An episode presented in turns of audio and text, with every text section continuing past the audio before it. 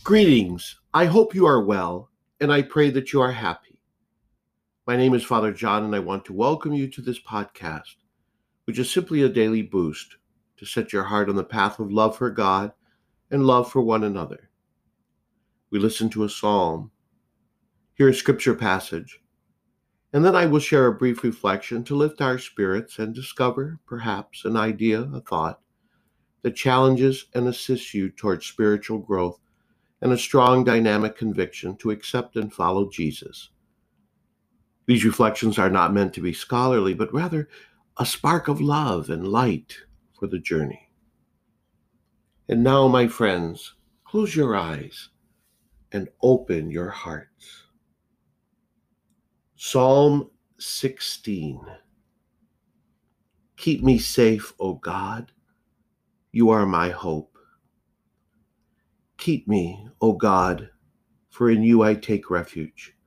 I say to the Lord, My Lord are you. O Lord, my allotted portion and my cup. You it is who hold fast my lot. I bless the Lord who counsels me. Even in the night, my heart exhorts me. I set the Lord ever before me. With him at my right hand, I shall not be disturbed. Therefore, my heart is glad and my soul rejoices. My body, too, abides in confidence. Because you will not abandon my soul to the nether world, nor will you suffer your faithful one to undergo corruption. You will show me the path to life, fullness of joy in your presence, the delights at your right hand forever. Keep me safe, O God you are my hope. Our reading today is from Matthew's Gospel, chapter 28, verse 8 to 15. Mary Magdalene and the other Mary went away quickly from the tomb, fearful yet overjoyed, and ran to announce the news to his disciples. And behold, Jesus met them on their way and greeted them. They approached, embraced his feet, and did him homage. Then Jesus said to them, Do not be afraid. Go, tell my brothers to go to Galilee, and there they will see me. While they were going, some of the guard went into the city and told the chief priests all that had happened. The chief priests assembled with the elders and took counsel. Then they gave a large sum of money to the soldiers telling them, You are to say, His disciples came by night and stole him while we were asleep. And if this gets to the ears of the governor, we will satisfy him and keep you out of trouble. The soldiers took the money and did as they were instructed. And this story was has circulated among the Jews to the present day.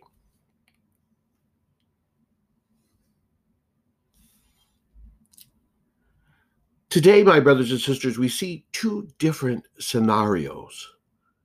The first is good news the tomb is empty.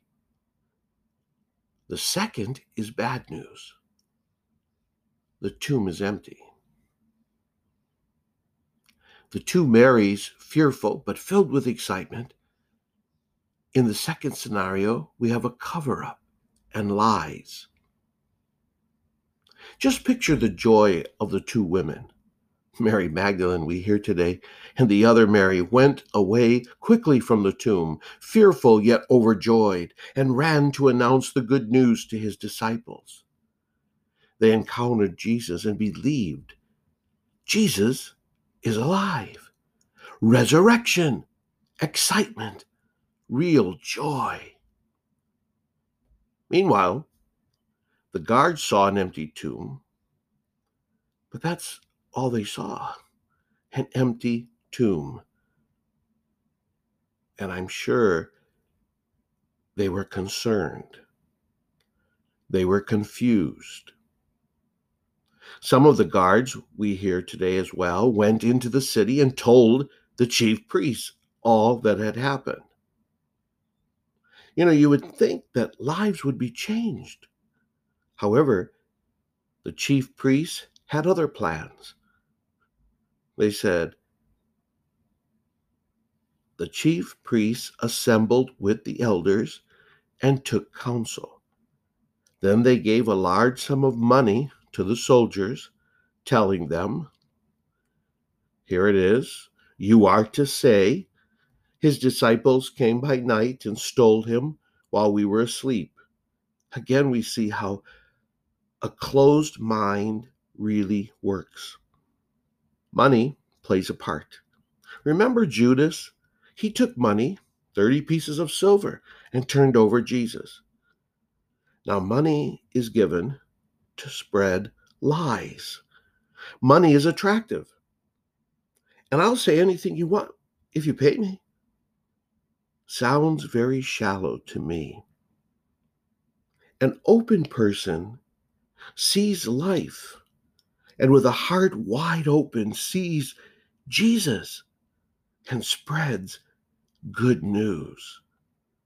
However, a closed person is someone who schemes, cheats, and lies so that people do not recognize the truth, so that people end up confused, filled with unbelief. You know, even today, I have encountered two types of people in my own ministry. A person can be in church and experience a life changing event. Wow, Father, you know, I am so uplifted. On the other hand, another person at the same service sees only problems and complains or tells me how things should be run. Always negative, always seeing that something is wrong. Not only that, but will attempt to bring others into their closed minded world. My brothers and sisters, on a personal note, I want to spend my life filled with the joy that Jesus is alive. I encounter the Lord every day the women were told to get the disciples to go to Galilee. What do we hear? Go tell my brothers to go to Galilee, and there they will see me. Today I feel called to let you know that you should come to the Eucharist. You will see him there. You will see him on a run, on a hike, in prayer. You will see him in the community gathered in church come on Sunday. Jesus had a specific message to the women go and tell. Jesus has a specific message for you and me today, and it's the same message go and tell. Jesus is risen, Jesus is alive. All I know is the tomb is empty. And for me, that's good news. I'm excited. Alleluia, Alleluia, Alleluia. Happy Easter. Have a great day and be sure of my prayers.